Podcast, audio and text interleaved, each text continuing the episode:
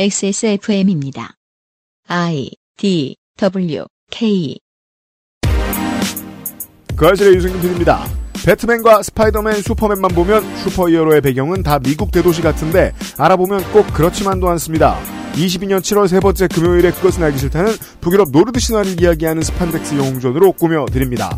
이번에 개봉한 영화는 보지 말라는 후기가 많더군요.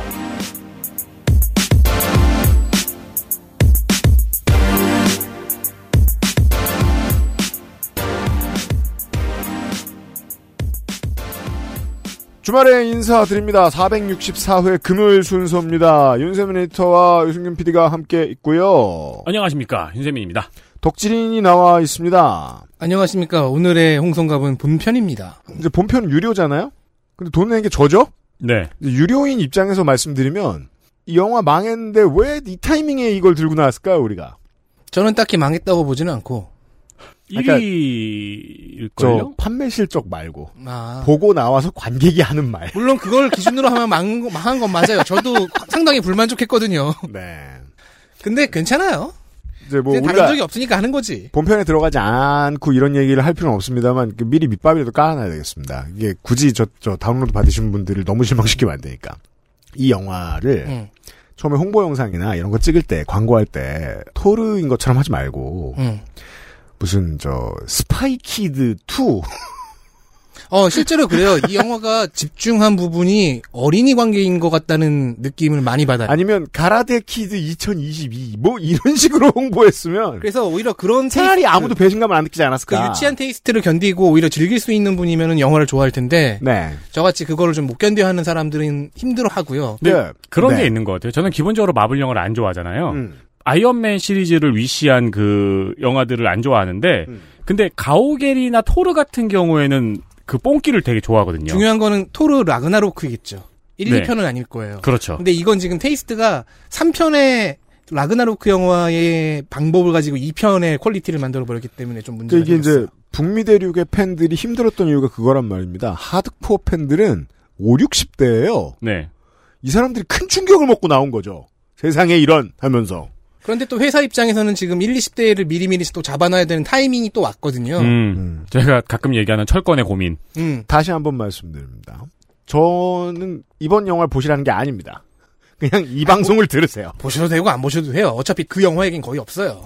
금요일 그것은 알기 싫다. 스판덱스 영웅전입니다. 광고 읽으세요. 그것은 알기 싫다는 구속 없이 안전한 두 번째 인생 이해가 요양원 제주 과일의 가장 달콤한 순간 프로넥 120년 전통의 덴마크 프리미엄 신바이오틱스 큐비엔 사르락토 프로바이오틱스 반려세제 깨끗한 생각에서 도와주고 있습니다. 하나의 손길이 필요한 곳엔 둘을, 두 개의 손길엔 셋을. 안전과 안락함을 꿈꾸기에 더 많은 사람들과 함께합니다. 두 번째 인생을 만나다. 양주 예가 요양원. 인체 적용 시험을 마친 프리미엄 원료 MSM. 관절 건강엔 QBN. 제조원 주식회사 우리바이오 유통판매원 주식회사 헬릭스미스 아침마다 커피 한 잔 참 좋은데 커피포트 안에 저거 저 닦아도 닦아도 어쩐지 찝찝하던데 눈에 보이지 않는 때가 그렇게 많다던데 제대로 청소가 되고 있는 거 맞냐? 텀블러는 또 어떻고? 좁은 입구에 청소하기도 힘들지 쾌쾌한 가습기는 말도 마 호흡기로 바로 들어가 청소를 매일 해도 찝찝한 게 사실 낫기는 또 어찌나 안 쓸 수도 이거 대체 어찌해야 돼? 다른 생각하지 마세요. 오직 깨끗한 생각.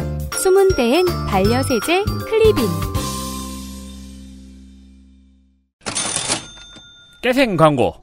깨끗한 생각. 네. 저희는 보통 이제 원고 같은 데서 이제 엑셀 같은 데 깨생이라고 보통 적혀있죠. 그렇습니다. 아, 사실 깨만 써도 됩니다. 어, 그렇죠. 나중에 이제 뭐 깨 광고가 들어올까. 그 예가 요양원에 얘만 쓰면 못 알아보거든요. 네. 왜 감탄사? 이러고 있는데 깨 쓰면 깨끗한 생각인 줄 압니다. 대본에서는. 클리빈 식기세척기 후기를 보면 임모화하는 말이 있습니다. 뭐죠?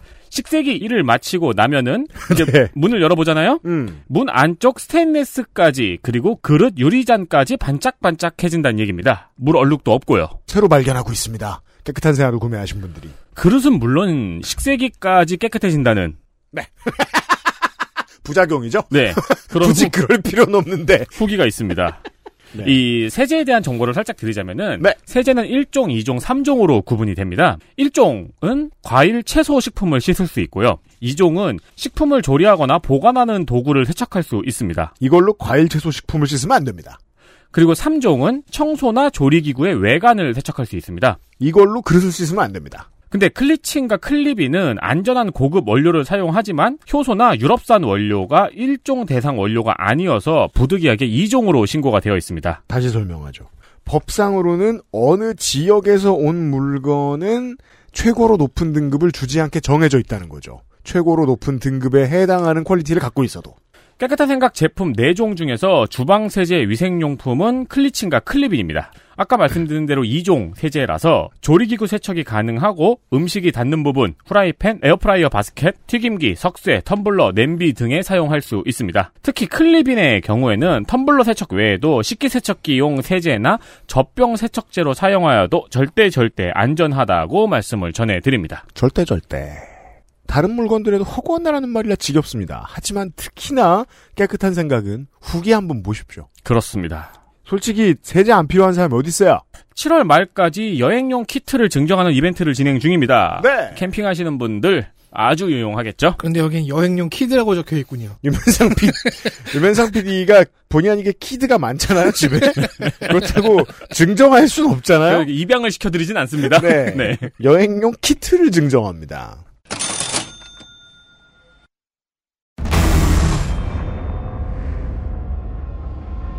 기본 교양, 슈퍼히어로 문학의 인해, 스판덱스 영웅전.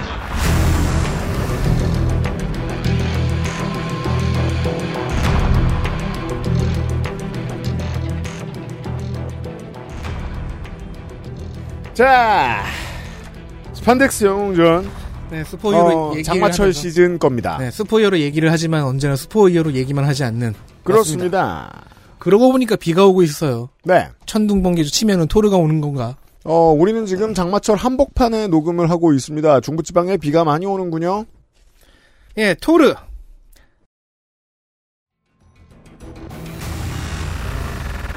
토르 1962년 스탠리 레리 리버와 제커비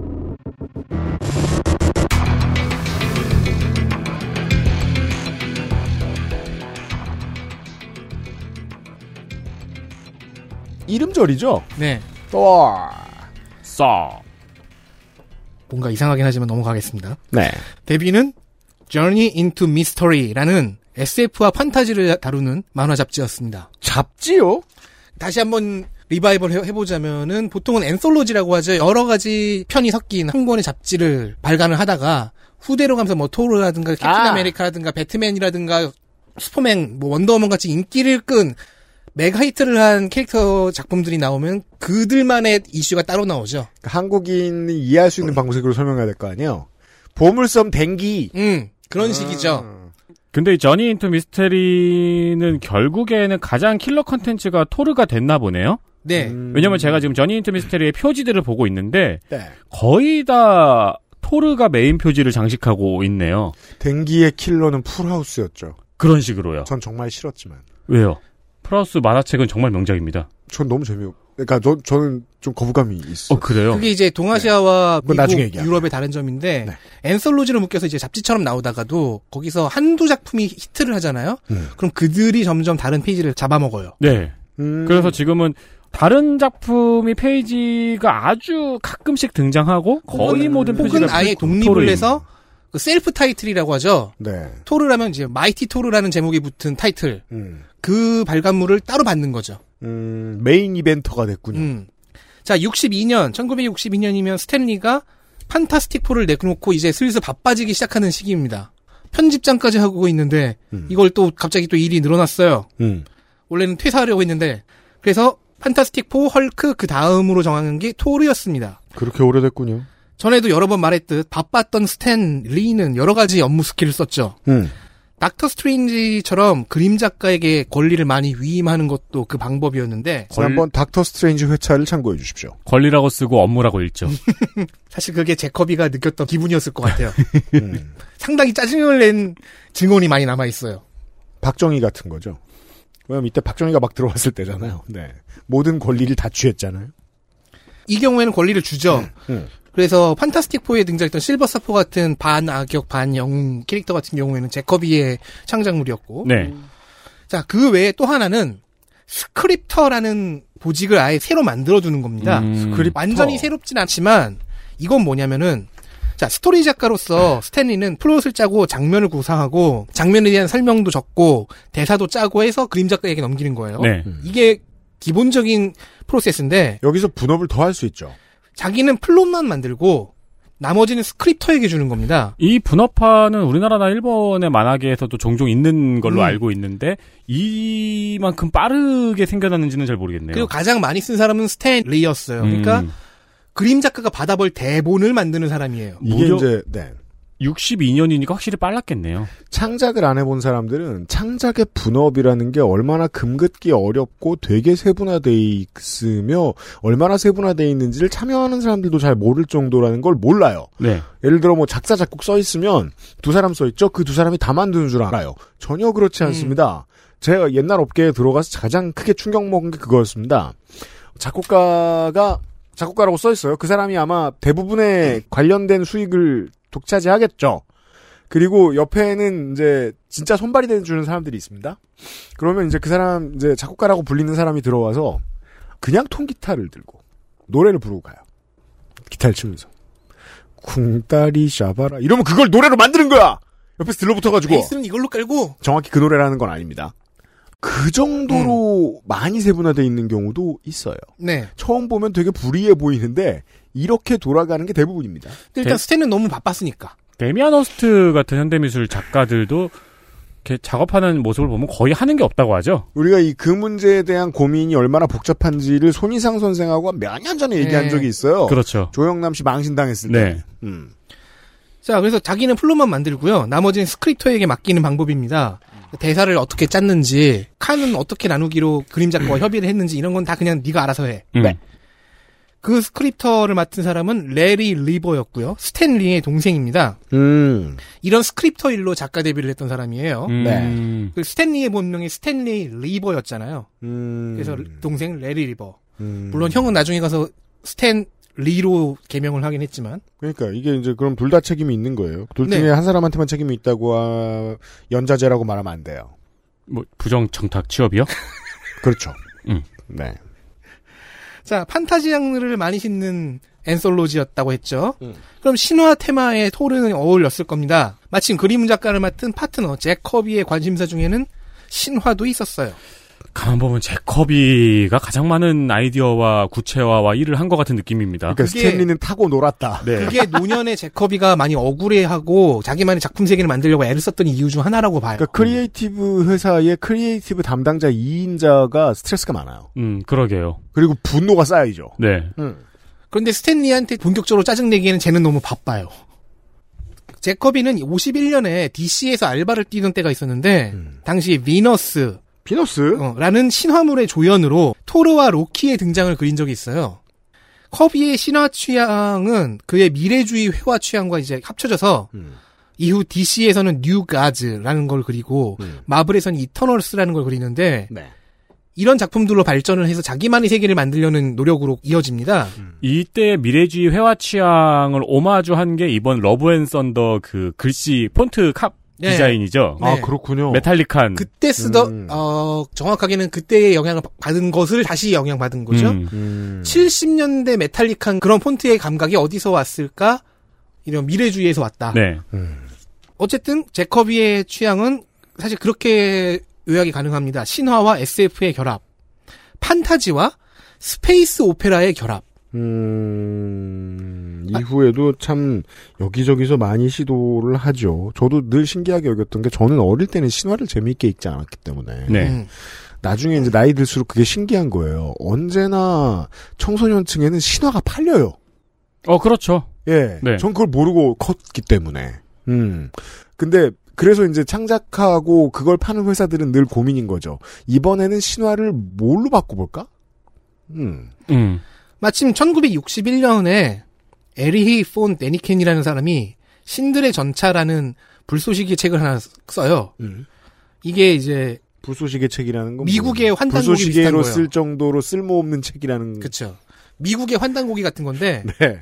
초고대 문명설 음모론을 아. 피운 최초의 책이에요. 아니 미국의 환단고기가 뭐가 필요해? 사실 미국의 역사는 2만 년이었다. 뭐 이런 거 하고 싶은 거예요. 어. 문학이 아니라 어.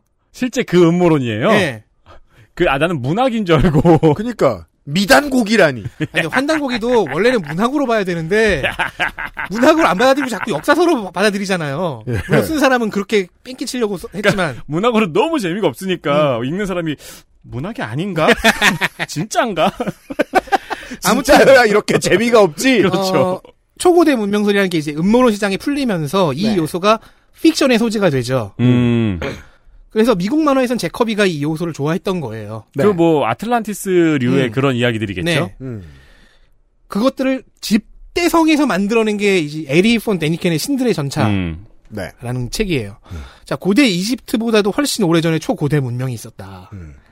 근데 사실 그건 외계인들 혹은 신들이 만든 문명이었다. 그렇죠.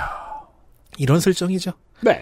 그러니까 DC에서 뉴 갓, 새로운 신들, 음. 뉴 가즈라는 프로젝트를 하고 마블에서 이터널스라는 걸 했을 때 바로 이런 플롯을 써먹어요. 제커비가. 음. 이런 설정을 그대로 플롯에 녹여냅니다. 그런 책, 제커비의 취향이 정돈된 기점을 보통은 토로로 볼 수가 있어요. 음. 자, 제커비를 비롯해서 뭐 이런, 이런 신화적 스페이스 오페라, 뭐 초고대 문명 음모론 이런 건 나중에 얘기할 기회가 있을지도 모르겠습니다. 그래요. 음. 음. 아무튼. 초고대 문명 음모론 재밌죠.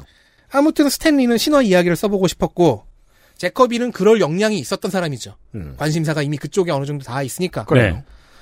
그래서 스탠리의 선택은 이미 대중에게 익숙한 그리스 로마 대신에 북유럽이었습니다. 네, 깐깐한 사람은 남들 다 쓰는 거 안 쓰죠.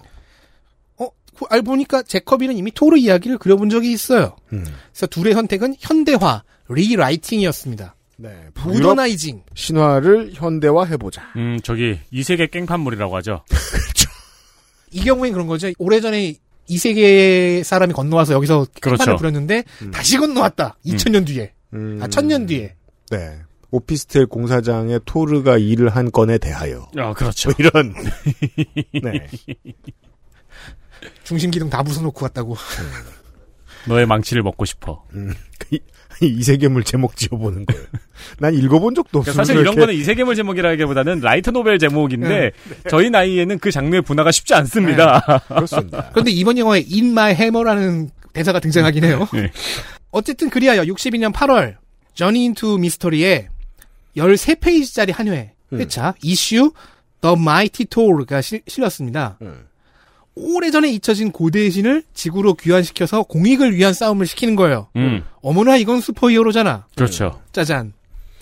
그리하여 1년 후 어벤져스를 만들 때는 오픈 멤버로 발탁이 됩니다. 63년도에. 어벤져스의 데뷔차 빌런도 토르에서 가져온 로키였죠. 우리가 아는 그 로키요. 그래서 첫 어벤져스 영화에도 로키가 빌런으로 등장했고요. 음. 자, 어벤져스에 출연한 다음 달 5페이지짜리 Tales of Asgard, 즉 배경 설명이 연재가 돼요. 아스가르드가 배경이거든요. 이 코너는 다음 달에 다시 8페이지로 확장이 됩니다. 늘어납니다. 그러다가 결국 66년 잡지명이 Journey into Mystery에서 Thor로 변경되었습니다. 아, 잡지명을 바꿔버렸어요? 네. 댕기가 풀하우스가 되었어요. 음. 그러네요. 보물섬에 제일 인기 있던 작품은 뭐였을까? 보물섬은 너무 제 전세대고. 보물섬 저한테도 전세대예요. 저기, 점프나 챔프. 아 그렇구나. 같은 경우에는 이제 드래곤볼과 슬램덩크 연재된 시절에는 뭐, 거의 그것만 보러 빌렸죠. 음. 아 그렇겠네. 음. 그러니까 그렇게 해서 한 8편, 10편 정도가 예, 이슈가 한 권에 실리는 건데 음. 그렇게 네. 해서 한 이슈라고 통합 이슈라고 해서 파는 건데 하나가 너무 잘 나가다 못해서 그것만 싣고 나머지는 뭐 다른 만화는 뭐 한두 편 정도? 데뷔 초기에 토르가 그렇게 잘 나갔군요. 그리고 67년 The Mighty Thor를 상표권으로 신청을 했어요. 음. 70년에 승인까지 났습니다. 야 거기 특허청 일을 늦게 하는 건가요? 음. 3년 걸렸네요. 근데 이게 Thor는 신의 이름이잖아요. 또 네. Mighty Thor 하면은 전능한 토르니까 아, 아, 그렇겠네. 생각해보니까 예수님 상표권 신청하려는 사람 되게 많았겠다. 아, 그니까요. 앞에 올마이티 지저스 하면은 그렇잖아요. 그걸 상표권 고민되지. 그리고 그게 햄버거 집이 되면 안 될 거 아니에요. 그러니까요. 뭐 예수님, 부처님 이런 거 하려는 사람 되게 많았겠다. 그러네요. 자, 문제는 신화에 등장하는 신에게 어떻게 스탠리 스타일을 부여할까죠? 현실성의 탓. 그러니까 어벤져스의 토르가 합류한 그러니까 오프닝 멤버다라고 했을 때 제일 궁금한 거는 다른 히어로하고 너무 안 어울리잖아요. 힘의 격차도 너무 크고. 그렇죠. 아니 당장 그 토니 스타크는 엄청 정치적인 인물이고 음. 기업의 회장이기도 하고 막 그런데 그런 다른 멤버들도 다 그런 어떤 뭐 냉전 시대의 각자의 테이스트가 있죠. 희생자라든가 이런 게 있는데 신 그렇죠. 바이킹들의 신. 유노 천년 전 신화? 스고이 스탠리가 내놓은 해법은, 아 그, 리고 테이스트. 국내에서 상표권 신청하면 되- 될수 있겠다. 그거. 그리고 될수 있겠다. 네. 그럼 중에 어느 사람을 히어로로 만들 거야? 어 그건 중요하지 않아요. 깻잎에다 붙이려고. 아, 그렇죠. 진미채나. 어, 그리, 아, 그리고 아, 테이스- 잘팔 자신 있어요. 네. 그, 색채의 차이는 그렇다고 쳐요. 그건 뭐 어떻게 작가 역량에 따라서 하- 통일이 할 수 있는 거니까. 근데 이제 신은 스탠리처럼 이제 어떤 현실 내에 현실과 연결시키는 그 탯줄을 늘 갖고 있는 사람은 네. 신을 그걸 어떻게 그런 식으로 표현할까? 음, 음. 어떻게 음. 토르라는 신에게 불완전성을 부여할까? 어떻게 현실은 시궁창을 넣어줄까? 어. 불안정성이 없으면 장사할 수 없습니다. 음. 특히 스탠리는 자 그의 해법은 변신이었습니다. 변신? 자 도널드 블레이크라는 의사 초년생이 있어요. 음. 이 사람은 사실은 아스가르드의 신 번개의 신 토르였는데 집에서 철없이 말썽을 피우는 바람에 아버지 오딘에 의해 쫓겨났습니다. 네. 겸허함을 좀 배워라. 음. 그러면서 기억도 지워져서 하버드 의대생 도널드 블레이크로 살다가 네. 근데 그래도 하버드야? 그니까 말이에요. 다리도 절어요. 그 요즘 한국인들이 다 느끼는 거죠. 오만 미친놈들이 다 하버드 가는구만. 음. 네. 그런 도널드 블레이크가 노르웨이로 휴가를 갔다가 웬 외계 종족을 만나서 쫓기는 상황에 놓입니다. 네. 도망을 치다가 토르가 쓰는 망치 묠니르를 발견하지요. 음. 그걸 쥐는 순간 자격이 증명되어 토르로서 부활하는 겁니다. 네. 이후로도 도널드 블레이크로 살다가 음. 위급 상황에서 이제 다리를 저니까 지팡이를 쓸 거 아니에요. 음, 네. 그 저- 지팡이를 저희 회사는 그거에 대해서 아주 잘 알고 있죠. 그렇죠. 그럼요. 지팡이가 많아요. 음. 네. 그 지팡이를 꽝 하고 내려치면 토르로 변신한다. 음. 어. 는 기본 구도였습니다. 하지만 보통 지팡이가 필요한 사람들은 지팡이를 꽉 내려치면 넘어집니다. 조심해야 됩니다. 아니 근데 제가 많이 겪은 네. 해. 토르 영화 토르 1의 이야기하고 다르네요. 그렇죠. 영화에서는 도널드 블레이크라는 이름이 완전히는 아니지만 삭제가 됐어요. 1편에만 등장했거든요. 음. 1편 영화를 떠올려면 뮬리르를 다시 들어올리지 못하고 못하죠. 네. 시리에 빠져서 시리대에 억류가 되잖아요. 그러니까 토르가. 이 컨셉대로라면 도널드 블레이크의 이름이 명화에 되게 많이 나왔어서 마치 슈퍼맨과 구분할 수 없을 정도로 현실이 섞여 있거나 네, 그래야 이런 식으로 되는데. 해야 됐는데 영화부터 본 사람들한테는 그렇게 펼쳐지지 않았어요. 그때 그런 토르를 꺼내오기 위해서 그때 닥터 쉘빅이 닥 쉘빅 박사 대충 주워 섬긴 이름이 있어요. 음. 제인 포스터의 전 남친 닥- 닥터 도널드 블레이크의 이름을 갖고 와서 사실 이 사람이 또 닥터 도널드 블레이크인데 지금 좀 정신 상태가 안 좋다 이런 이론에서 꺼내와요. 음. 그때 그 이름을 쓰고 끝났습니다. 음. 네. 네. 그리고 영화에서 천문학자로 설정되었던 어, 천체물리학자죠 정확히는 천체물리학자로 설정되었던 연인 제인 포스터는 원전에선 간호사였어요. 음. 원전을 보면 이후 제인 포스터는 도널드 블레이크 나아가 토르와 연인 관계가 되었다가 네. 어차피 그 사람이 그 사람이니 음. 그러다 헤어져서 친구 사이가 되고 뭐 간호사로서도 대성하는 식으로 전개가 됩니다. 음. 한편 돈- 사귄 지 한 2주일쯤 됐을 때 네. 자기 얘기 좀 하자 해가지고 만나서 카페에 앉았는데 음. 내가 우르릉 쾅쾅 토르 어, 신이래. 그렇죠. 그럼 할 거는 당장 갈 곳은 게시판 아니면 트위터죠. 그렇죠. 네이트 판이나. 네. 썸남이 자기소개를 신이라고 하는 문제에 대하여. 어쨌든 네. 하지만 이제 토르가 이 인기를 얻어가면서 도널드 블레이크라는 아이덴티티는 점차 거추장스러워졌어요 음. 시장에서 그래서 음. 점차 흐려져서 토르만이 남고 도널드 블레이크는 별도의 분리된 인격과 육체를 얻어 빠져나가고 그러니까 별도의 인간이 되고 아, 버렸군요. 네 이게 또 배트맨하고는 굉장히 다른 지점이네요. 그러니까 그, 그 본체와 배트맨 사이에서 갈등하는 그런 부분에서 아예 그거를 버려버렸네요 민간인을. 이 경우엔 그렇게 됐죠 결국엔 신이니까 네. 불멸자만 남고 필멸자는 자기의 삶을 살, 살려간 거죠 네. 음.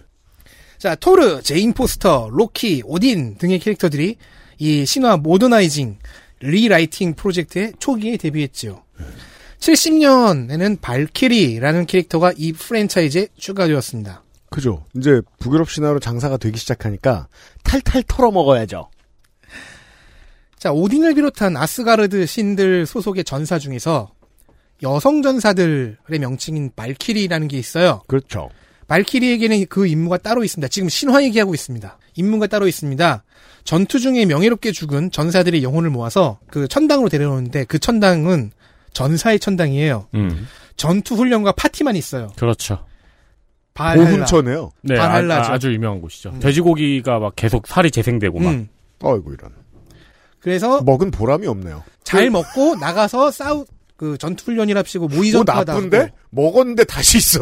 그러니까 이제 그게 청 그러니까 난 그건 내내 천국이 아니야. 난 내내 싸우다가 밤 되면 죽은 애들이 살아나요. 그 다 같이 아. 돼지고기를 먹으면 돼지고기는 살이 계속 생겨난대요. 그러고 다음 날 다음 날에 다시 모의 전투한다고 또 서로 죽고 죽여요. 그리, 그러고 나면 다시 살아나서 다 같이 잔치를 즐기는 거죠. 또 그거는 거의 모탈 컴뱃의 세계관인데요. 그렇죠. 어제 다 해체시켜놨더니 오늘 또 나한테 달라붙잖아. 이게 이게 정주 문명이 유목 문- 문명의 천국을 보는 기분인 거야. 저 음. 새끼들은 살아나. 그러니까 돼지의 신은 뭐라는가라는 궁금증이 필요한데. 돼지한테 지옥이잖아요. 그러니까요. 자, 이런 신화 속 이미지를 현대적으로 리파인을 해서 음. 만화에 집어넣은 사람은 로이 토마스와 존 부쉐마입니다. 음. 로이 토마스는 스탠 리의 후임 편집장이에요. 네.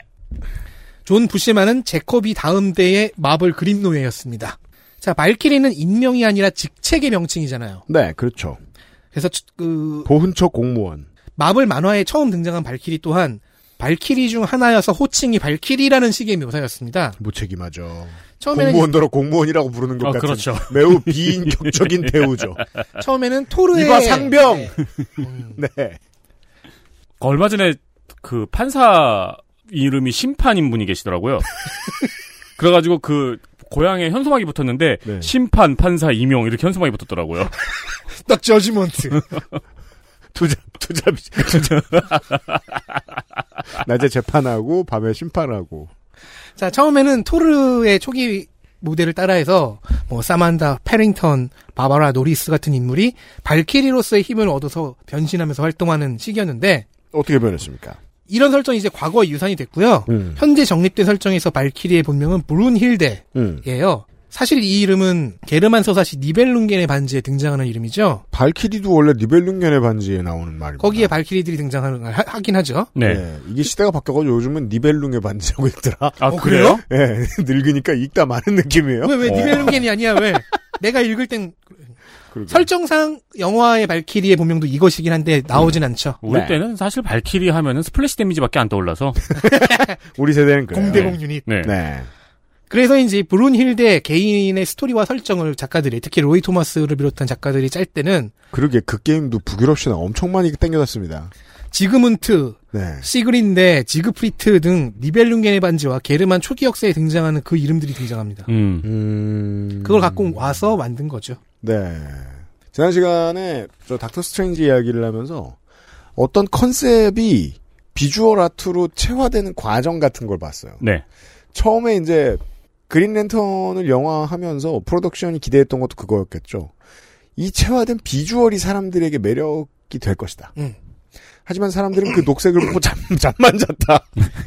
반지만 닦았다. 눈, 눈, 눈이 편안해서. 목요일에.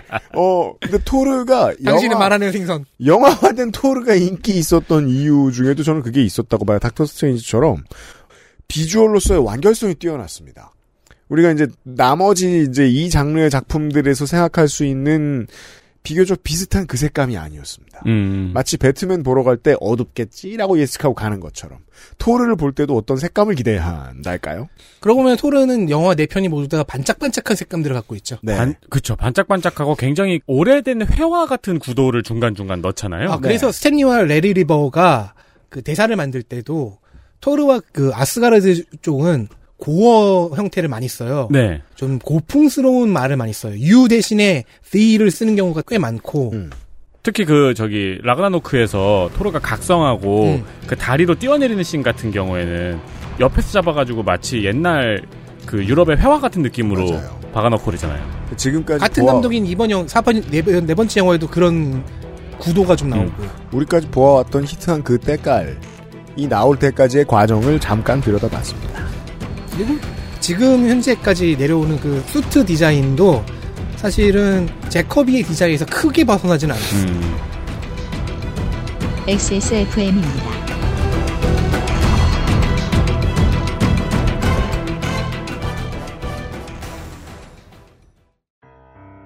하나의 손길이 필요한 곳엔 둘을, 두 개의 손길엔 셋을, 요양보호사 한 분 더, 영양사 한 분 더. 안전과 안락함을 꿈꾸기에 더 많은 사람들과 함께합니다. 두 번째 인생을 만나다. 양주 예가 요양원. 원적에선 복합 건조로 만들어낸 과일 그 이상의 맛. 오감 만족 과일 스낵 푸르넥. 개발자가 직접 생산하고 개발자가 직접 답하고 당신의 삶이 조금 더 깨끗해질 수 있게 진짜 청소를 하자 반려세제 깨끗한 생각 원적에선 복합 건조로 만들어진 웰빈 간식 푸르넥. 아, 그렇죠. 과일은 누구나 먹어야 됩니다. 돼지는 천국에 가면 새로 생깁니다만 과일은 그렇지 않아요. 그렇습니다. 바랄라에서는 프로넥도 재생될까? 그건 바랄라 얘기고요. 예, 여러분들은 액세스몰에서 구매하시고 드시면 없어지니까 또 사셔야 돼요. 시중에 건조스에게 알 수 없는 식감과 맛을 부정해버린 덕질인의 최애 간식. 아직도 그런가요? 음. 과자는 싫어해도 푸른액은 들어간다는 신묘한 맛을 가지고 있습니다. 생과일을 사용하고 과일 이외의 것은 첨가하지 않은 순수한 과일 칩입니다. 화이트 초코와 다크 초코 믹스 버전도 있으니까 이것도 섞어서 사주시면은 가끔 건조과일만 먹다가 이런 것도 일탈하면은 또 재밌잖아요. 요즘은 이제 그 건조 기기들이 좋은 게 많이 보급이 돼서 시장에서도 어, 멋진 맛을 가진 이것저것 다 말려놓은 어떤 것들을 먹어볼 수는 있습니다만 맞아요. 그래도 여전히 퀄리티는 훨씬 우수한 쪽에 속합니다. 그렇습니다. 네. 건조과일 잔뜩 쟁여놓으면은 이게 집에서 누워서 넷플릭스 같은 거 보면서 유튜브 같은 거 보면서 먹을 때 느끼는 이 죄책감이 덜한 기분은 정말 좋아요. 네. 프로넥은 여전히 최상위권이에요. 액세스몰에 있습니다.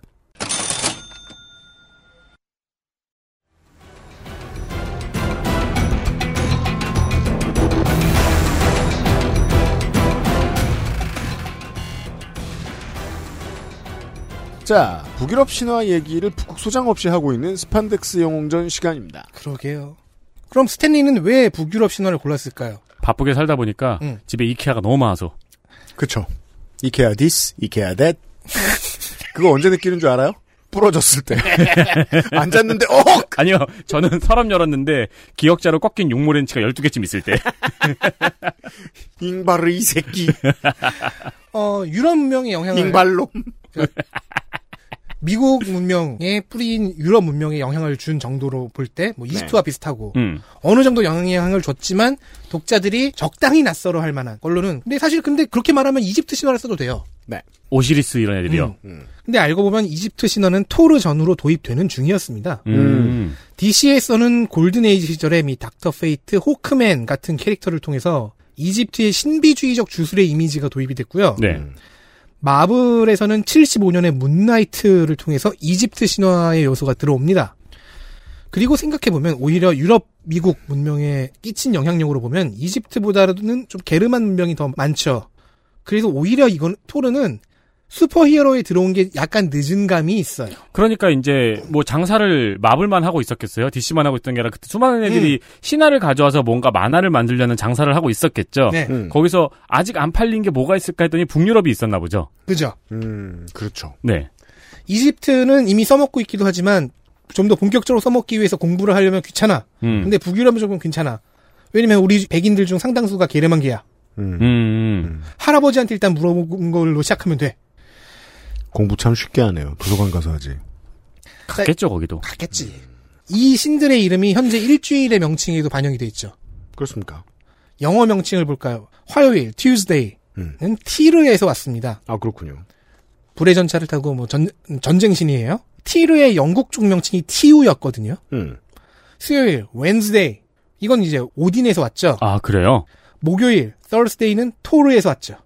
아, 진짜요? 네. 또아데이예요 그리고 웬즈데이는 원래 오딘이 우탄, 뭐 우든 이런 식으로도 이제 발음이 변형이 됐는데 네. 음. 웬즈데이는 결국 오딘이에요. 금요일, Friday는 프리그 혹은 프레이야에서 왔습니다. 네. 둘 중 하나가 확,는 확실한데 둘 중 뭐가 맞는지는 모르고요. 음. 두 인명이 같은 거라는 주장도 있어요. 태양과 달에서 온 일요일, 월요일, 뭐 그리스, 그리스 로마 신화의 사투르누스에서 가져온 토요일만 음. 예외고 나머지는 다 북유럽 신화에서 왔어요. 음.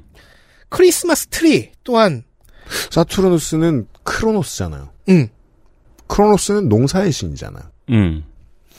왜 노는 날에 그런 걸 갖다 붙였을까? 그땐 안 놀았나 보죠. 아 맞다, 그땐 안 놀았지. 네, 당장 20년 전만 해도 저희도 안 놀았어요. 아, 전투농사였구나, 전투농사. 그래. 저희도 안 놀았어요. 아. 그렇구나. CA하고 그랬죠. 예. 크리스마스 트리 또한 이 노르드 신화 문화권이라고 하죠. 아, 그래요? 북유럽 문화권의 마을 나무, 우리식으로 하면 당산나무. 어. 거기서 유래되었다는 설이 있어요. 음. 설이긴 하지만. 네. 그래서 침엽수잖아. 현대 판타지 문학에서 자주 사용되는 엘프와 드워프의 개념. 이것도 이, 이 북유럽 노르드 신화에서 유래했습니다. 어, J.R.R. 톨킨이 만든 게 아니에요? 그가 여기서 가져왔어요. 가지고 온 거예요? 저는 필리핀에 사시는 분한테 들었던 적이 있어요. 동네 꼬마애들이 물어본다고. 크리스마스 트리는 왜 이렇게 생겼냐? 음. 응. 왜냐면 크리스마스 트리가 아니면 침엽수를 볼 일이 없기 때문이죠. 응. 근데 이제 필리핀은 이제 그 제일 큰 명절이니까. 네. 아 지금 얘기하고 있는 이 북유럽 신화 음. 문화권에서 핀란드는 빠집니다. 핀란드는 그때 그- 소련이 정복했나요? 아니요 아니요. 네. 이들은 우랄 계통 백인이에요. 음. 그 시베리아 쪽에서 건너온 핀족이라고 해서 아예 신화와 문화가 달라요. 그 설명을 해야 합니다. 달라요. 음. 그러니까 노르웨이, 스웨덴은 이쪽인데 음. 핀족이 주류인 핀란드와 에스토니아는 완전히 다른 음. 문화권이에요. 네. 음. 자, 엘프, 드워프. 자, 드워프라면 유용한 물건을 뚝딱 만들어내는 장인 종족이죠. 네. 엘프면 이제 두 가지 형태가 있죠. 하나면 뭐 큰 경우가 있고 큰 엘프와 작은 엘프가 어, 작은 있습니다. 조그만 경우, 조그만 네. 경우는 지금 페어리라고 부르죠. 요정, 팅커벨. 어. 음. 엘프라는 게 사실 직역하면 요정인과 비슷해요. 음. 그쵸. 근데 우리는 일본 때문에 자꾸 예쁜 애플만 생각이 나는데. 아 그래요? 이 두 가지 또한 어, 이 북유럽 신화에 이미 등장하고 있습니다. 엘프의 경우에는 이제 톨킨과 그 후대 작가들을 거치면서 현재의 장수 종족 엘프랑 작고 날개 달린 장난꾸러기 페어리, 음. 페어리의 이미지로 분화를 했고 그 아이슬란드에는 아직도 페어리형 엘프의 존재를 믿는 사람들이 있어요. 옛날에 세상에 이런 일이 류의 책 음. 있잖아요. 막 어디서 내시가 발견되었다, 어디서 서린이 발견되었다 이런 류의 음. 거기 항상 어디서 요정이 발견되었다는 내용의 클립도 있었어요. 음. 웬만하면 아이슬란드일 거예요. 한, 한국인들이 풍수지리 믿듯 한국인과 중국인이 관상 믿듯 아 진짜 믿는다고요? 진짜로 그 엘프가 있다고? 그런 식으로 근데 뭐야 그럼? 한국인이 풍수지를 믿는다는 말은 틀렸죠. 뭐가? 왜냐면 한국에서 제일 비싼 아파트는 풍수지리 정 반대로 지어져 있잖아요. 아네 그. 네, 북향 그리고 배수 임산으로. 이게, 어, 아이슬란드가 유럽에서 변방 중의 변방이잖아요. 그래서 바이킹 시절의 그 DNA를 많이 갖고 있어요. 심지어 거기 사는 사람이 사는 사람이 대통령도 됐잖아요. 그, 이번에. 그, 네. 아 그렇죠. 지금 아파트 그- 얘기하고 있는 거고 저는 아이슬란드 아, 얘기하고 있어요. 그 네네. 요정 외에도 아이슬란드에서 온 사람이 대통령이 됐다고. 그럼 아이슬란드 대통령이 됐겠지. 지금 이렇게 생각하고 있어. 요정 아이슬란드 외에도 대통령제. 그러니까 어. 요정을 믿는 거 외에도 성을 짓는 방식, 축조 말고 음. 건설 말고 이름 터? 뒤에 붙는 성을 짓는 방식이 여기는 아직도 바이킹식이에요. 음. 토르는 오딘의 아들이니까 오딘슨이죠. 음. 로키도 오딘의 아들이니까 오딘슨인데 로키가 삐뚤게 어- 엇나가서 나는 어차피 양자일 뿐이라고 이러고서 자기 친부 이름을 얘기할 때는 로키 라우페이스온이라고 하죠. 음. 음. 손과 도티르를 이름 뒤에 그 아- 자기 아버지 어머니 이름 뒤에 붙여서 자기 성을 만드는 거예요. 이게 우리가 이제 축구 선수 이름에서 되게 익숙한 이름들이죠. 손씨들. 넷플릭스 드라마 중에서 센스8라는 드라마에 라일리라는 아이슬란드 출신 DJ가 나오는데 이 사람의 풀네임이 딱 한 번 나와요. 라일리 군나르 도티르. 그러면 알 수 있죠. 아버지 이름이 군나르구나. 근데 만약에 라일리가 나중에 뭐 에릭이라는 아들을 낳았다 그러면 에릭 라일리손이라고 할 수 있는 거예요. 음. 아이슬란드는 그렇고요. 흔히 이 북유럽 신화라고 부르는 게르만 신화는 스칸디나비아 반도와 독일 북부를 위주로 해서 퍼져나갔습니다. 네. 그래서 지금은 영국과 그러니까 잉글랜드와 아이슬란드까지 포함을 하는 거죠. 그러니까 민족 문화의 증거죠. 스칸디나비아의 게르만은 특별하게 바이킹이라는 풍습이 있었습니다. 자, 척박한 땅에서 농사도 목축도 힘들어요. 음. 그러면 약탈과 이주가 답입니다. 네. 모든 유명 문명이 모자란 산물이 있잖아요. 초원이나 사막이나 네. 툰드라에서 산물이 모자라니까 약탈과 교역을 하죠. 이 중에서 약탈에 좀 더 방점이 찍혀 있던 경우가 바이킹입니다. 그렇죠. 네. 이게 인류 역사의 패턴이에요. 유목 문명은 일단 정주 문명과 교역을 하든지 아니면 정주 문명을 털어먹어요. 그러니까 교역은 문화로도 하지만 전쟁으로도 하죠. 병장기로도 하죠. 근데 이제 병장기 쪽이 좀 더 익숙했던 양반들이 있던 거죠. 네. 어, 아라비아 반도의 사람들은 그 교역을 좀 많이 했던 거고 그렇죠. 몽골 초원과 스칸디나비아 반도 이쪽 툰드라 지역에 있던 사람들은 약탈을 좀 더 많이 했던 거고. 그러니까 그러니까. 하지만 언제나 겹쳐 있습니다. 네. 교역 많이 하는 양반들은 교역하다 말고 안 풀리면 전쟁도 합니다. 아, 그러니까 싸움이라는 게 보통 앉아가지고 얘기하고 사업 얘기하다가 싸움 나고 음. 하는 거니까요. 그렇죠. 아니면 싸우다가 정들어서 교역하고. 어, 그렇기도 하고요. 그러니까 대통령 지지율이 내려가는 거예요. 원래 이렇게 뭐, 뭐야? 하다가 싸울 때는 사태질을 하거든요. 이 사람 은 사태질부터 하잖아요. 예. 아니 어떻게 질문하세요라고 사태질을 해요? 북향 남향에 살아서 그래요. 아니지. 북향. 그러니까 풍수의 문제인 것 같아요. 음, 맞아요. 배수 임산에 살아서. 네. 거기 요정이 사는 게 분명해.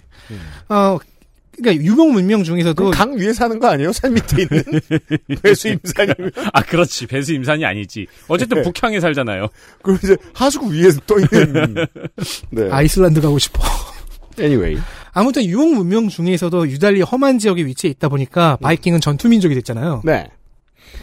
약탈과 탐험을 위해 하도 멀리까지 다니다 보니까 뭐 그린란드, 아이슬란드를 처음 발견하고 이집트에도 약탈하러 쳐들어갔고 그쵸. 네. 아메리카 대륙에도 외부인으로서 처음 발을 디뎠죠. 그 빌란드라고 하나요? 그 네. 유, 적이 발견이 되었다고 하죠. 음. 지금 한 두 개인 어, 확실한 게 두 개인가가 이미 발견이 됐고 음. 계속 나올 거라고 하죠. 그리고 바이킹과 그들이 속한 게르만족의 신앙이 토르가 등장하는 북유럽 신화입니다. 스칸디나비아 반도와 현재 독일 북부가 보통 스타팅 포인트였죠. 그러다 보니까 북쪽 것들이라는 의미로 노르드가 붙은 거예요. 네. 음. 노르드가 노르스의 어머니니까요. 이게 이제 하나의 경구가 된 거죠. 북에서 쳐들어온다. 아, 그렇구나. 그 유구한 역사가 우리나라에도. 그러니까 는 게르만이었던 거죠. 네. 일반적으로 생각하는 건. 로마를 멸망시킨 북쪽 것들. 그러니까 그래서 이런 질문을 할 수 있습니다. 신화가 이제 내용이 풍부하고 깊기로는 이제 메소아메리카의 신화들도 대단한데 음. 왜 아즈텍 신화는 장사를 잘 안 하냐? 네. 왜냐면 이 양반들은 정벌을 하고 다니지 않았어요. 그렇죠. 이게 깡패 얘기가 주로 퍼집니다. 인류는. 자기 대륙 내에서만 지고 못 갔으니까. 네. 자, 한국에서는 토르 영화 개봉 전에는 신화, 이쪽 신, 노르드 신화가 유명을, 유명하진 않았어요. 사실 지금도 그런 편이죠. 그럴 수밖에 없는 게, 애초에 몇몇 성적인 내용만 검열을 하면 어린이에게 읽히기 좋은 게 그리스 로마 신화예요. 근데 노르드 신화는 세계관 전체가 어두워요. 어둡고 어둡고 또 어두워요. 밤이 길어서 그런가요?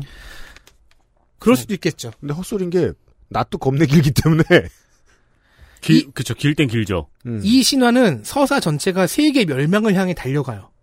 그걸 막으려 드는데 막, 막지 못해요. 달려가요. 그러니까 완결된 서사 구조를 마- 갖고 있는데 그 서사가 망하는 서사인 네. 거예요. 음. 세상은 망할 거야. 망할 거야.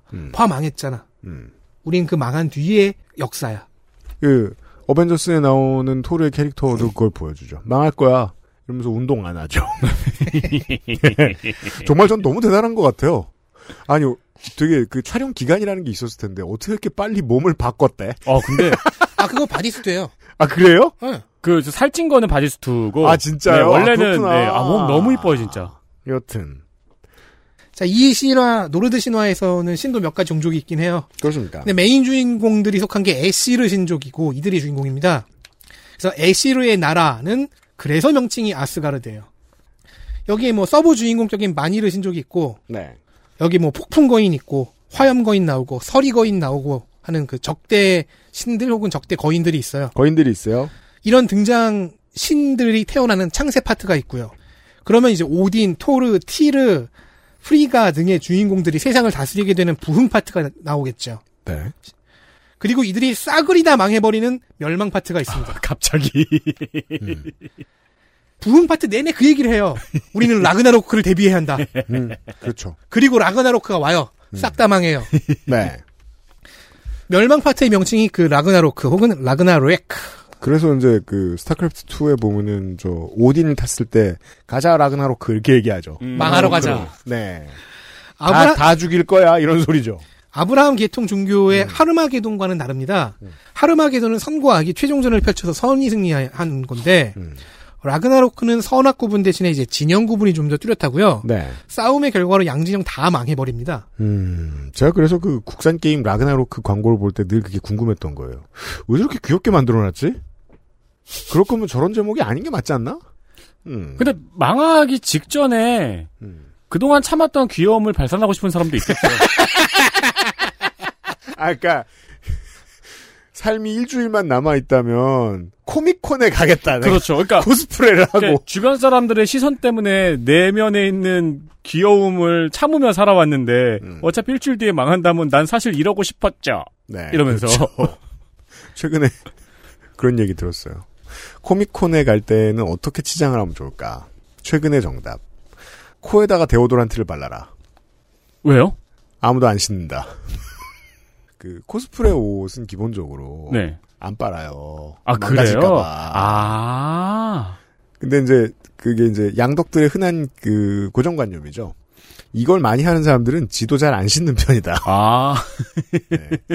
코미콘에 갈 때 데오도란트를 바르기 적당한 위치는 코다. 코 밑. 네. 자, 라그나로크에서 써먹을 네. 병력이 있으니 그게 바로 바랄라에서 싸우고 줄창 먹고 하고, 하고 있는 그 전사들이죠. 데리고 와요. 네. 그러려고 발키리가 모아온 거예요. 아 발키리가 잘해주는데도 그러니까 바- 발키리가 리크루팅해온 그 전사들은 바랄라에서 먹고 싸우고 먹고 싸우고 한- 하는 이유가 이때 라그나로크 때 아. 싸우게 하려고 하는 거예요. 병력으로 쓰려고. 그러니까 목적은 그냥 보훈이 아니네. 어. 자, 그 이후에 라그나로크 다 망한 이후에 에필로그처럼 붙은 부분에 벨숭사가 혹은 볼숭사가라고 하는데 이 파트는 어, 단군 신화랑 비슷합니다. 그래요? 신화와 역사의 중간 지점에 있어요. 게르만 고대 서사시 그 니벨룽겐의 반지가 노르단 창작될, 고기예요? 창작될 때도 벨숭사가의 요소 일부가 들어갔어요. 볼성사 남네요. 그러게요. 게르만족의 고대 역사를 연구할 때 사료로서 취급이 되는 부분입니다. 음. 자, 아, 이 신화는 실제 역사적 사실을 은유하고 있다. 벨숭사가는 네. 그런데 그 벨숭사가의 시작은 라그나로크 이후라는 거죠. 음. 아 멸망하고 그 다음에 또 음. 창세가 있다. 신들이 다 멸망하고 그- 이제부터 인간들의 시대다. 그러니까 이제 신들의 아. 멸망을 했으니까 이제 환웅과 인간의 사가가 시작이 되는 거죠. 아 자가격리부터 네, 네. 좋습니다. 아무 말이나 한다 진짜. 비건들의 자가격리. 그리고 라그나로크는 창세 파트부터 예언이 됐다고 했죠. 음. 되게 자세하게 나와요. 네. 오딘은 어떻게 죽고, 음. 뭐 토르는 어떻게 죽고, 음. 티르는 어떻게 죽을 거고, 아 데스티네이션.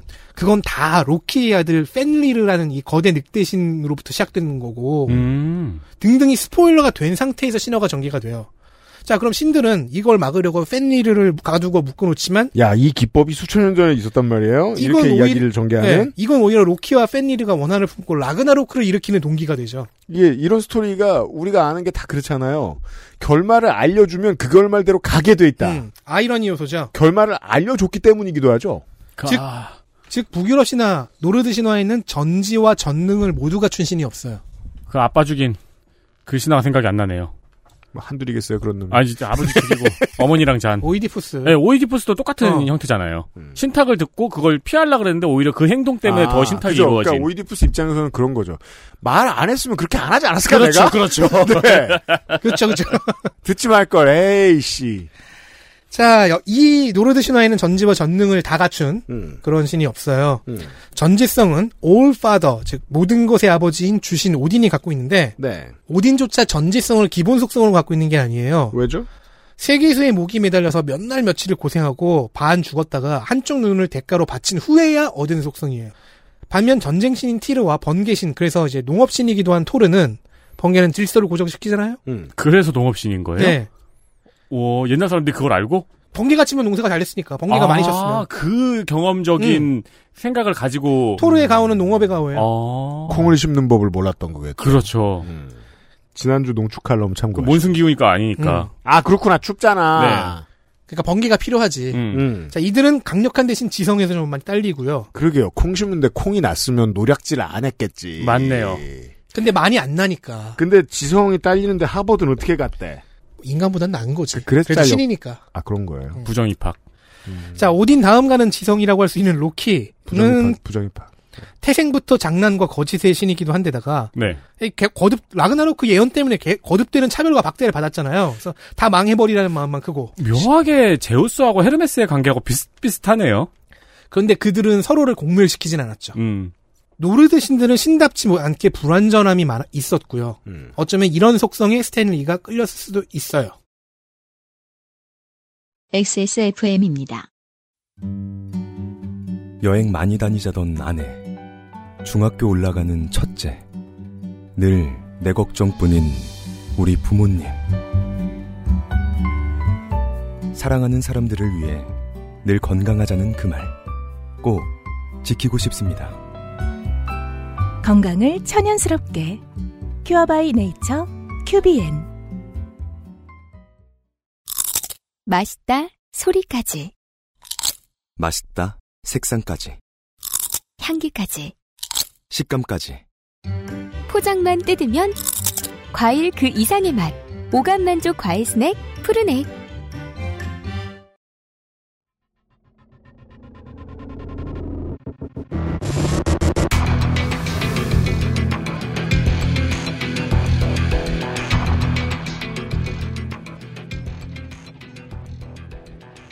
그래도 노르드 신화의 완전성을 보여준 신이 딱 하나 있습니다. 오딘의 아들 중 하나인 말드르 혹은 말두르입니다. 빛의 신이라고도 하고 정의의 신이라고도 하고 그런 속성 따위 없이 완전한 신이라고도 해요. 음. 그 말드르의 아들이 포르세티라는 법의 신이거든요. 포르- 법의 신? 포르세티 아들이 법의 신이에요. 제가 이제 그, 그, 신화에 대한 지식이 좀 짧긴 짧은데, 음. 신주제의 법이 왜 필요할까요? 그, 그것보다는 법을 지가 법인데. 법을 관장하는 신이 오딘대에서 나오지 않고 그 손자대에서 나왔다는 것에 놀라야죠. 그래요? 늦잖아요. 아, 그래서. 어. 근데 이런 속성 때문에 그러니까 포르세티가 법의 신이잖아요. 아이슬란드 대통령의 명칭이 포르세티 아이슬란드입니다. 헐. 말들은 그래서 모든 긍정적인 것의 신인 것 같아요. 외모도 아름답고 판결도 공정하고 지혜도 짱이고 성격도 좋았대요. 그럼 그 나라 대통령은 행정권과 사법권을 같이 가지고 있어야 되는 거예요. 이러면 안 됩니다. 아, 포르세티가 뭐 정의라는 뜻일 거예요 아마. 그 지금 윤 대통령이 하고 싶어 하는 것으로 사람들이 지금 생각하고 있잖아요. 음. 네, 그땐 그랬으니까요. 예. 사법권과 행정권을 같이 가져가면 안 됩니다. 근데 그 언어 습관이 남아서 지금까지 오는 거지. 음. 자 선함과 완벽함 때문에 말들은 그 세상 모든 것에게서 칭송받는 신이었어요. 아, 까방. 근데 라그나로크 예언에 따르면 말드르가 죽는 것이 라그나로크의 본격적인 시작인 거예요. 네. 과연 역시나 발드르가 나이 들어갈수록 악몽을 꾸고 점점 안 좋은 징조가 보여요. 음, 잘생기고 판결 잘하고 겁내 똑똑하고 성격 좋은 신이. 완벽한 신이. 음. 그래서 오딘의 아내 발드르의 어머니인 프리가 혹은 프레이야는 세상 모든 만물을 하나하나 찾아가서 발드르를 죽이지 않을 것을 종용해서 이렇게 맹세를 받아내요. 헐. 하나하나. 연판장. 그래서 무엇으로도 죽일 수 없는 존재가 됐습니다. 와, 지구 최강을 영업으로. 어, 어머니가 지구 영업 최강을 달성할 수도 있군요. 야, 이 어머니는 보험의 신이죠? 어, 그러니까요. 예. 그러니까 제일 세서 최강이 아니고 영업을 통해서 지구 최강의 서약서를 받아낸 거네요. 그러니까 사고음을 국민연금급으로 키울 수 있는 능력의 소유자예요. 아니, 최강이라기엔 그리고 너무- 시간도 많아. 노인네 주제에 신들은 어, 발드르가 불사가 됐잖아. 네. 그래서 그걸 축하하는 의미로 온갖 것을 발드르에게 던지는 것이 축제로 삼았어요. 또라 이 새끼들 진짜. 생일인가요? 근데 아무, 아무리 던져도 해를 입지 않으니까. 근데 여기서 그 프리가 혹은 프레이야가 하나 빼먹은 게 있으니 겨우살이였습니다. 음, 겨우살이? 그 밑에 있으면 뭐 키스한다 그 그 녀석이요. 그 겨우살이요. 어. 그 겨우살이. 미슬토. 어. 아, 겨우살이한테는 영업이 실패했어요. 빼먹었다는 판본도 있고 무시했다는 판본도 있고 어. 음. 자 그래서 로키는 지금 라그나로크를 불러오고 싶은 로키는 발드르를 죽여야 되잖아요. 네. 그래서 겨우살이로 창 혹은 화살을 만들어요. 네. 그리고 신들이 발드르 투척제를 하고 있는 곳에 찾아갑니다. 네. 뭐. 변장을 하고 조던 원도 던지고 뭐 마우스도 던지고 윤세민도 던지고. 근데 어머니는 조던 1부터 조던 37까지는 다 영업을 해놨는데. 영업을 해놨는데. 어이 풀떼기를 안 해가지고. 그 아. 예, 언에 따르면은 발드르를 죽이는 자는 그의 형제인 호드라는 신인데 네. 뭐 그런 예언을 받기도 했고 그 네. 음. 호드는 장님이기도 했어요. 그래서 축제에 못 끼고 그냥 구석에 혼자 놀고 있었는데 음. 아이구나. 변장한 로키가 따와서 겨우살이를 딱 호드에게 쥐어주면서 음. 발드르의 방향을 가르쳐주고 저쪽으로 한번 던져봐. 너도 같이 놀자. 음. 다 던지잖아. 너도 이거 던져. 눈 음. 안 보인다고 차별받으면 되겠니? 네. 그 자기도 같이 놀고 싶으니까 그쪽으로 겨우살이를 던져요. 발드르가 거기에 찔려 죽습니다. 이런 천하의 나쁜 놈. 근데 뭐 실제로는 아마도 그 미슬토가 아닐 수도 있고 아무래도 이제 그 어머니가 이제 북유럽만 살다 보니까 그 동네에 있는 식생만 케어했을 거 아니에요. 무슨 일본에 있는 털진드기 뭐 이런 거한테는 얘기 안 했을 거 아니에요. 그러니까 사실 그랬겠죠. 그럼 바로 쯔쯔 가무시죠. 네네 뭐 미나리라든가 뭐 얘기 안 할 거는 많죠. 뭐 돈나물이라든가. 네, 고수 뭐. 그거 그렇죠. 예. 이런 식으로 가지 언제나. 어쨌든 그렇게 해서 시간 다 돼간다. 라그나로크가 미안하지도 않아 이젠 라그나로크가 촉발이 됐습니다. 네. 근데 로키는 왜 지가 안 던졌을까요? 자기는 아마도 맹세를 하지 않았을까요? 아. 혹은 예언을 성취시키기 위해서 호드로 하여금 호드의 손에 죽게 하기 위해서. 아, 그랬겠구나. 어쨌든 발드르가 죽었어. 패닉에 빠진 신들 이미 빡쳐있던 로키 때는 지금이다. 로키가 풀어져서 드디어 분노를 해방시킬 수 있게 된 펜리르. 여기에 원래부터 신들의 적이었던 서리거인, 폭풍거인, 화염거인 등의 거인족들이 얽히면서 네. 모두가 공멸하는 전쟁인 라그나로크가 짜잔 하고 열렸습니다. 아, 그, 그니까 우리가 영화 토르나 영화 어벤져스에서 본 그 로키 캐릭터의 영미남은 실제 로키 신의 성격을 그대로 가져온 거군요. 그대로 갖고 왔어요. 음. 그러고서 짜잔 세계는 멸망했습니다. 라그나로크. 그래서 노르드 신화에 따르면 현재의 세계는 라그나로크 이후의 세계입니다. 음. 빛과 정의와 공정의 신이 사망한 후의 세계예요. 그런 논평을 들었던 적이 있어요. 그 약탈을 주로 많이 하는 종족은 기본적으로 미래를 밝게 내다보지 않았다 정치를 할 때 음. 왜냐하면 내 손에 피 묻히면 나한테 돌아온다는 느낌에 늘 지배당하고 있어서 짧게만 줄이면 이런 그렇죠. 거예요. 신화에도 그런 감성이 반영돼 있다고 쉽게 설명하자면 그럴 수도 있겠습니다. 다음 약탈 때 내가 죽을 수도 있으니까. 음. 그렇죠. 혹은 누가 날 약탈하러 올 수도 있는 거고. 그렇죠. 그래서 이 신화에서 그 노르드 신화에서는 발드르가 부활에 돌아와 빛의 세상을 건설할 것을 기도하는 거예요. 음. 이들의 메시아는 발드르예요. 음. 발드르.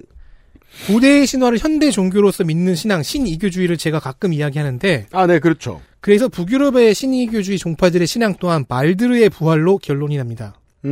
음. 이런 단체들은 아사트루, 즉 에시르 신앙, 에시르 믿음이라는 단어로 자신들의 종교를 지칭을 해요. 아직도 이 종교가 작지 않은 모양이에요. 작아요. 그래요? 근데 이- 저- 계속해서 존재하기는 해요. 어떤 감성을 가르- 건드리느냐? 네. 민족주의를 건드리죠. 음. 그죠? 그 종교와 민족주의는 떼어지지 않습니다. 웬만하면. 특히나 신이교주의에서는 그렇습니다. 그 토르 영화 3편 라그나로크에서 음. 중요하게 쓰였던 곡 기억하십니까? 아, 아, 아, 레드 제플린의 이미그런트 송. 네. 아! 이게 1970년작이에요. 영국에서 나왔죠. 그 노래 나오는 순간 약간 소름 돋잖아요. 음. 이게 영국 및 북유럽에서는 어, 바이킹 메탈 혹은 페이건 메탈이라고 하는 하위 장르의 조상이거든요. 음식이 뜨거운 줄 알고 먹었는데 차가울 때 나오는 소리죠. 이 저는 이미그런트 그래요. 이미그런트 송은 이민송. 이, 어, 네. 이게 뭔 얘기냐면은 북유럽 바이킹들이 약탈과 이주를 위해 브리튼 섬에 대규모로 정착하던 9세기의 대이주예요. 음. 네. 그 당시를 배경으로 상상한 곡이에요. 스코틀랜드에 닿았을 때. 그때 스코틀랜드와 잉글랜드인들이 느꼈던 저 노르드 것들의 야만스러움. 북에서 왔어요. 혹은 그 노르드인들이 여기는 그나마 우리보다 우리 땅보다 낫다며 신나하던 음. 그 감성을 상상해서 녹여낸 곡이에요. 그, 음. 그래서 되게 특이한 게, 영국 밴드잖아요. 음. 근데 왜 우리를 침략한 바이킹의 심경의 노래를 만들어가지고 또 그게 히트를 했을까요? 그러게 말이에요. 근데 지금 현대 영국에는 노르드 그게도 많이 섞여 있죠. 아. 노르망디가 왜 노르망디겠어요? 거기도 그러니까- 노르드 쪽이 정착한 땅이어서인데. 이제 그 지배와 피지배의 관계라는 게 결국은 너무 많이 섞이고 재미있어지는 게 미국 컨츄리의 주제를 보면 나라 지키는 얘기 되게 많이 나오잖아요. 네. 하지만 실제로는 그들이 약탈자의 후손들이잖아요. 그렇죠. 거기에 충실하면 여길 떠나자가 어, 그렇죠, 그렇죠. 아. 주제가 돼야 네. 되잖아요. 우리가 잘못했다라든가. 네. 그러니까 우리 우리 입장에서는 한국 밴드가 부산에 상륙한 일본 침략자의 심경을 노래한 노래 같은 느낌이잖아요. 그렇죠. 혈통적 문화적으로는 노르드인의 후손이기도 하잖아요. 음. 그 똑같은 9세기에 그 프랑스 서북부의 노르망디가 노르드족들이 이주하면서 노르망디가 됐어요. 아 자민당 후보가 부산시장에 출마한 건 그런 의미를 가진 퍼포먼스군요. 아, 이미그런트 캔디데이트. 600년 전 외구를 아, 하지마. 흉내내는 그러니까 아무튼, 이미 이미 너무 많은 이제 문화가 음. 뒤섞였으니까 우리 입장에서 침략 이라고 하지만 그들에게는 그러니까 옛날에 있었던 역사적 사건이 아니, 우리 할아, 우리 우리 외할아버지랑 친할아버지랑 싸운 거다. 음. 그렇게 보는 거지. 자, 어쨌든 이 곡에서 발전을 거듭해서 10년 후 80년대가 되면은 음. 노르드 신화와 고대사를 주제로 하는 메탈 하위 장르가 나온 거죠. 음. 바이킹 메탈 혹은 뭐 페이건 메탈. 그렇죠. 노르딕 메탈. 노르딕 메탈. 이라고 많이 합니다. 이 과정에서 미국의 토르 만화가 영향을 줬다는 연구도 있긴 합니다. 음. 아무튼 이 밴드들은 손이상 선생이 좋아했지요. 그 중에서 신이교주의 쪽으로 그 아사트루 쪽으로 흐르는 사람들이 좀 몇 있어요. 네, 손이상은 신이교 좋아하죠. 그리고 신이교주의는 고대의 신앙을 되살린다라는 컨셉이었기 때문에 지난번에 설명했던 아메리카 대륙의 위칸 같은 극소수만 제외하면은 대부분 민족주의랑 결부가 됩니다. 신이교주의는 민족주의와 결부된다. 그래서 극우적인 세계관으로 연결되지요. 아, 현대에는 그런 방식으로 알아서 진화했을 거예요. 거의 대부분이. 외국놈들 다 몰아내고 아사트루를 복원하자. 음, 자기네 신화를 예찬하다 보니까 민족성을 띠게 음. 되는군요.